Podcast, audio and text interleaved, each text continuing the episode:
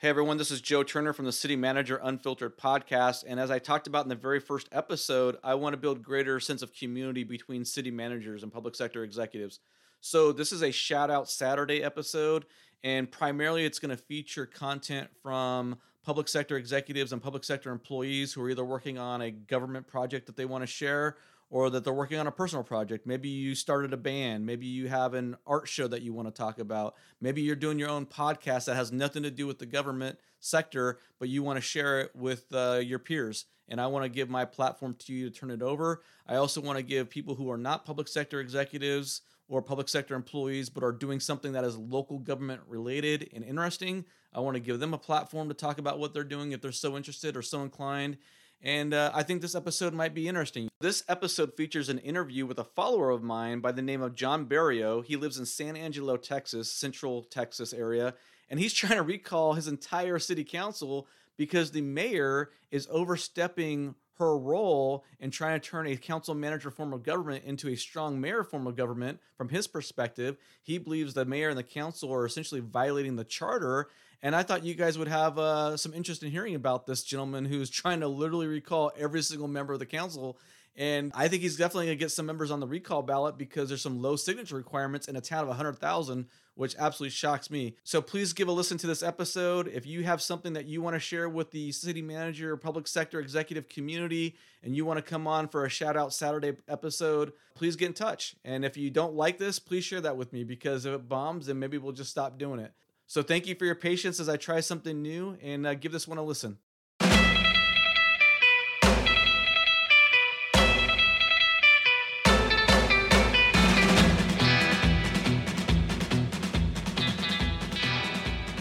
All right, all right, all right. I'm Joe Turner, and this is the City Manager Unfiltered podcast, a podcast for city managers and other public sector executives uh, with me today is John Bariou. He is in the midst of doing a recall on his entire governing body, seven member governing body in San Angelo, Texas.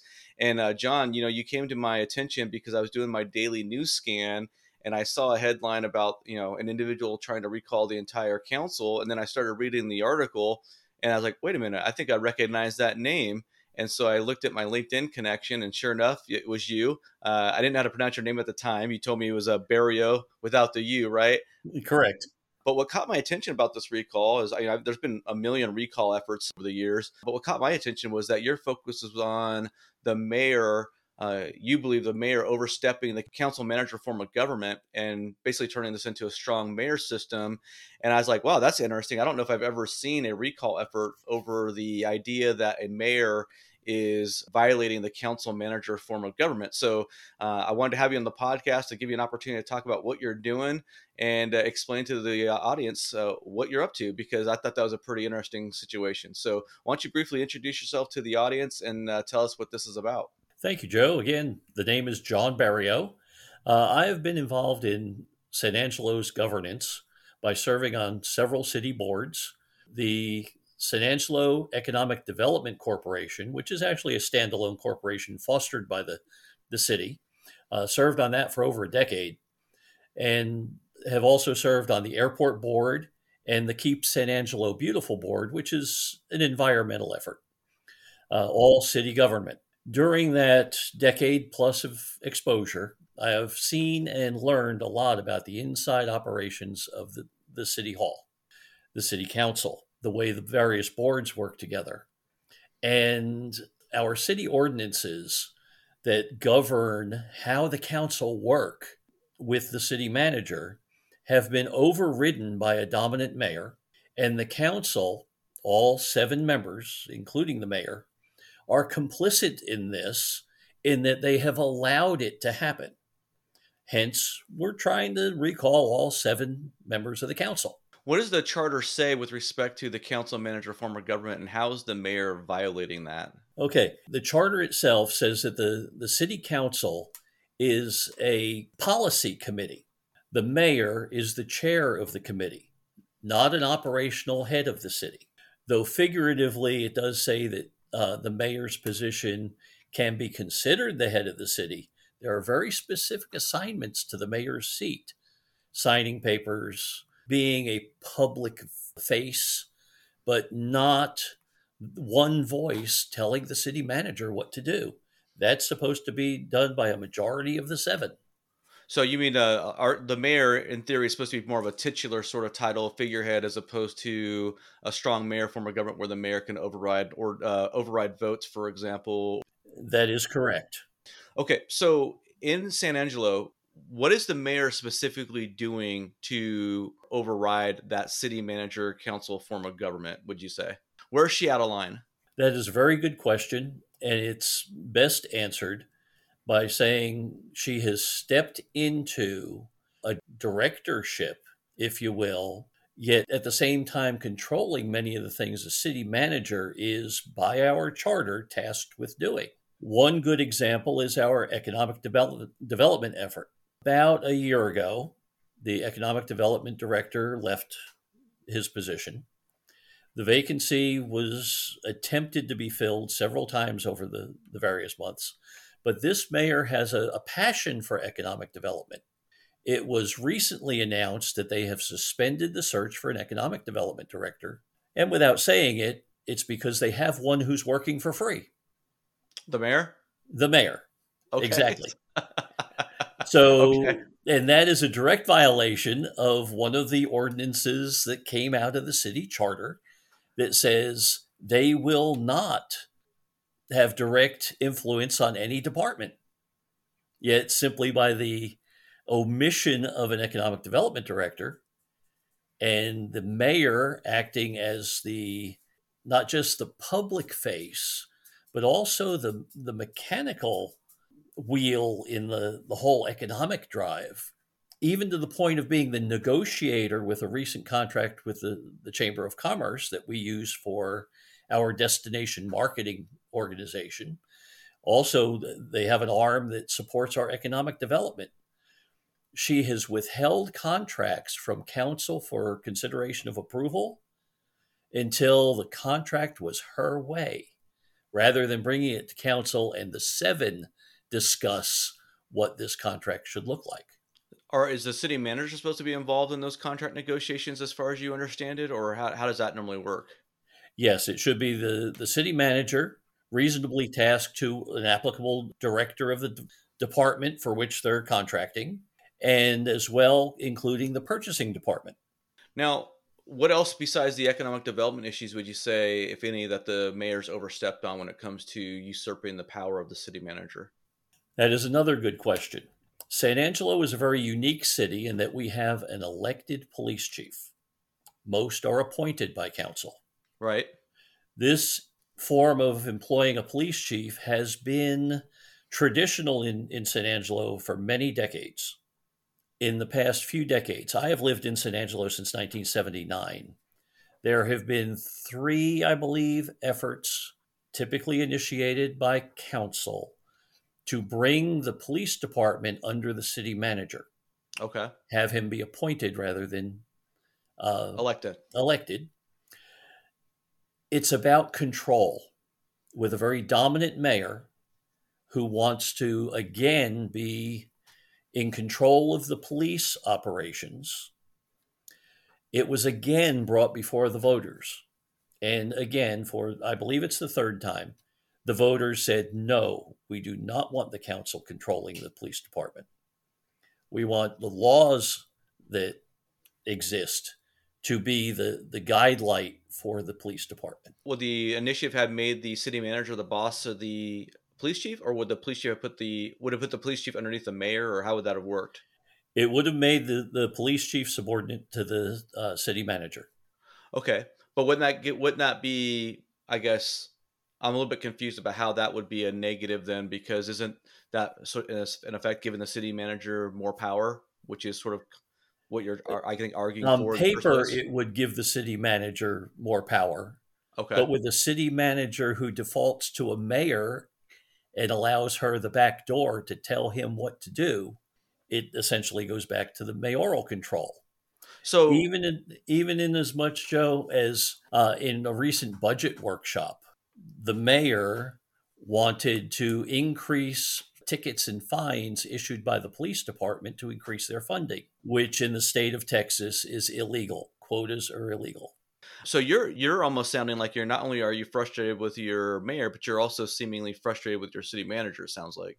If we had a stronger city manager who would enforce the ordinances in the charter, the mayor would have been told her proper role. So I have to say yes to your question. Okay. And so when it comes to recalling the entire council, you is the council in your opinion been complicit sort of uh, silence or acquiesced you know to it? Or have they been uh, sort of uh, part of the problem so to speak as far as aggressively uh, supporting the mayor in her quest to be uh, the strong mayor? This is an ugly area where ethics meets politics joe. Uh, in a political world we see vote trading even on the congressional level. Sure. But here on the local level in fact, by our city ordinances that govern the performance of the council, they are supposed to leave their politics outside and weigh every decision solely on their merit. How are they violating that? The mayor herself has strongly influenced the development in a certain area of downtown where she owns and operates a restaurant. Uh, it is a historic uh, district and millions were spent recently on redoing the main thoroughfare through that area. In my personal opinion, even though she did not have a direct financial interest in it, in that project, she should have recused herself from the discussion because, contrary to the ordinances governing their behavior, she was going to profit from the, the dramatic improvement in the historic downtown district. Okay. In other instances, we have one particular realtor on the council who never voices what his constituents have fed to him regarding an issue on the agenda, but always sees it only from the realtor's perspective and his own property interests as well.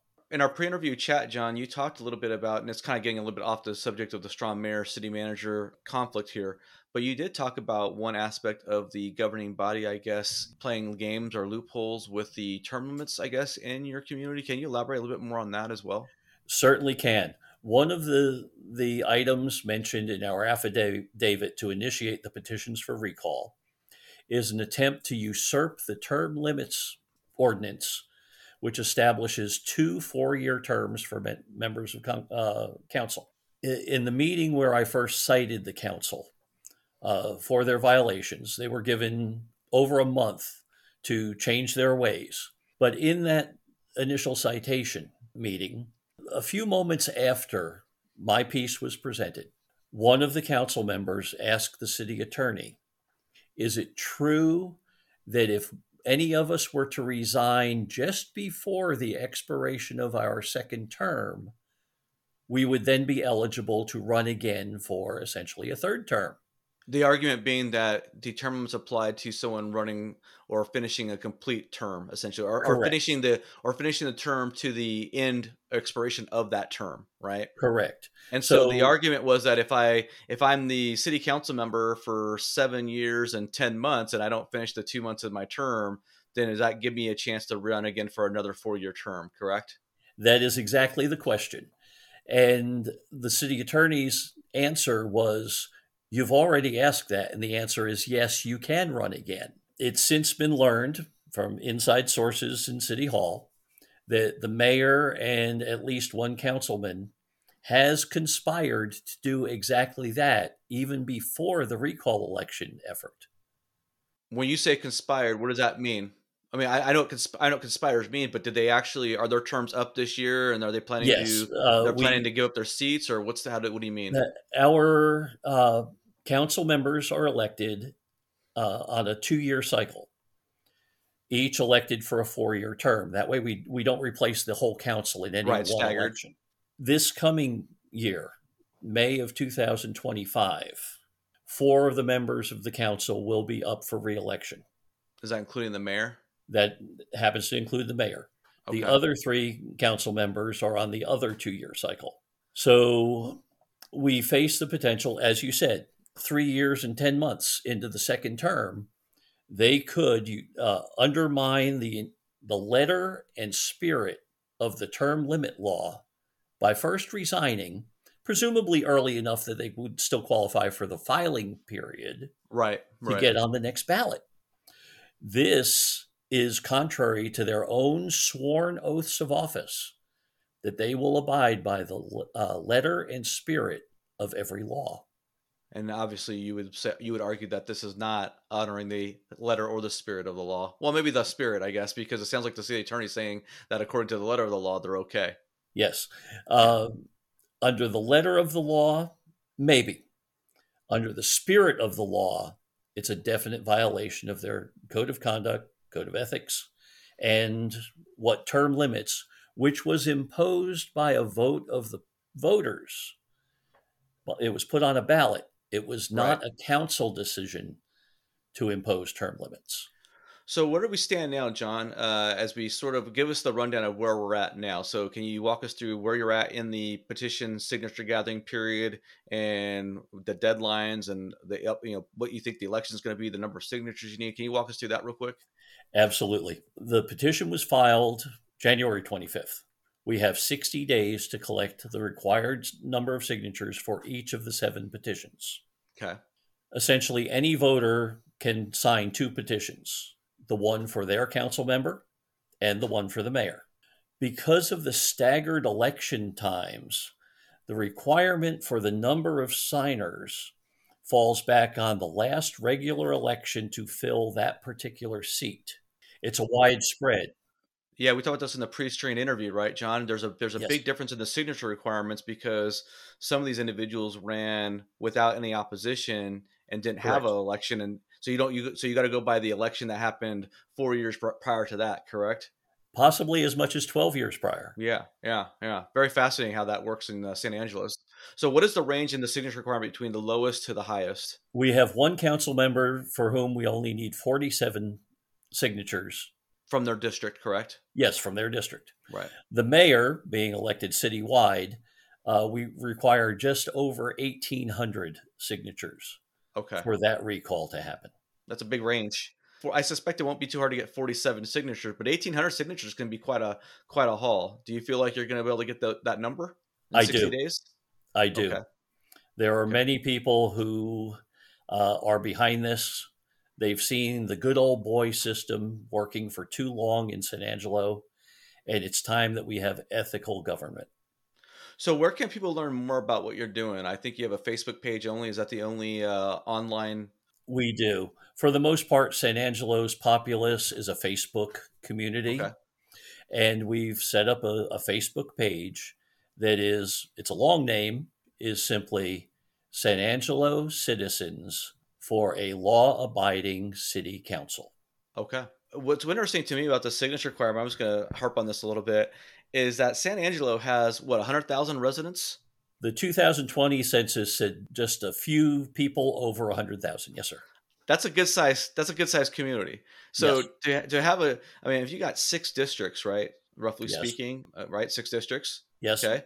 I mean, that's what fifteen thousand and change or so per you know people per district. I mean, to think that you only need to get forty seven signatures in one district, that's such a small number. Um, Yes. So that's very very interesting to me. I will put the uh, link to the uh, Facebook page in the show notes so people can follow along.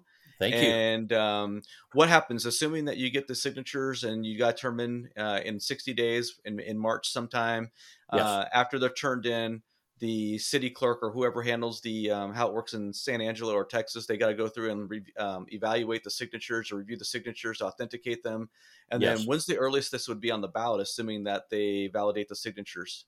presuming that we turn the petitions in on March 25th, the deadline. The city clerk then has 30 days to validate an ample number of the signatures to meet Okay. the necessary count. Then the petition is presented to the council, and they have a window that I believe is 60 days to schedule the, the special election. Okay, This will be a special election between the normal November cycle and the normal May cycle. Our council members are elected on a May cycle. okay, Uh, so it will be a special election. But let's remember the, the number of petitioners does not necessarily mean that that many people are for or against to the degree that they will come out to the polls for a second election. Sure. We may very well have a extraordinarily low turnout for the actual recall vote. Oh, that would be my expectation because it'd be all by itself on a standalone, and people are busy, and that's just the way that works, normally speaking. Yes. which which always gives the uh, the recall proponents, if they're organized and they're um, they're pretty fired up, it gives them a little bit of a leg up or an advantage, right? Because they get Yes. the ability to mobilize and and do some damage at the polls uh, or what have you. So. Well, hey, I, I appreciate having you on the show, John. Like I said, I wanted to turn this into a, a new thing I want to do on the podcast. It's a you know um, shout out Saturdays where I spotlight what either other public sector executives are doing or other individuals who are doing that's related to uh, local government. And I wanted to give you an opportunity since you're a follower of mine. You've been following me for quite some time. I'm not even sure how you even came across my content because you're not a city manager, you're not a former city manager or anything like that. So uh, somehow, some way, the algorithm uh, put us together, and I know you've been following my content, and so uh, I wanted to give you an opportunity to tell the folks what you're doing. It's amazing how friends of friends work. I found your page through something that one of my friends through city government had shared, and I liked what you were saying. Good deal. Good deal. Well, hey, John, thank you very much. Uh, I want to get this out here on a special episode and let people know what you're doing. Uh, thank you for your time and uh, good luck with your efforts. Thank you, Joe, and I'll be praying that you have great success with the Saturday podcast. Thank you, sir. Appreciate it very much. All right, so that's going to do it for our first edition of Shout Out Saturday. Uh, let me know what you think. And uh, thank you for listening. I'm Joe Turner. This is the City Manager Unfiltered Podcast, a podcast for city managers and other public sector executives. It is the most influential local government podcast in America. And I will catch you on next week's episode when I interview Tim Nowak, where we discuss the fire and EMS crisis that is facing America. It's a fascinating interview. I think you're really going to enjoy it, so don't miss that one. Later.